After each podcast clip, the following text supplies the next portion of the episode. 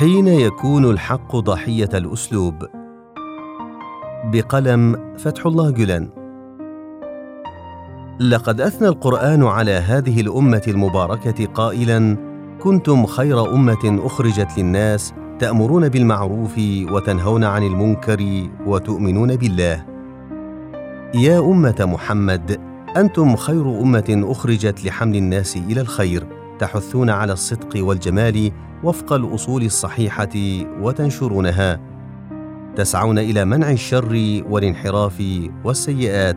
تفعلون ذلك بدافع إيمانكم. أجل ستقومون بهذه الوظيفة فهي من الأصول الأساسية التي لا يمكنكم التخلي عنها. أما الأسلوب فعليكم أن تضبطوه وفق المبادئ والكليات التي أرساها المجتهدون والمجددون. فلا تدمروا الأصول الصحيحة بسوء أسلوبكم. حذار أن تخرقوا الأصول بأخطاء أسلوبية. احرصوا على أن تحتكموا إلى العقل المشترك. تشاوروا فيما بينكم. قولوا هناك مسألة قد تثير ردة فعل الناس إذا تم تقديمها بالطريقة الفلانية. فكيف نعبر عنها يا ترى؟ حتى تصلوا إلى الرأي السديد في ضبط الأسلوب.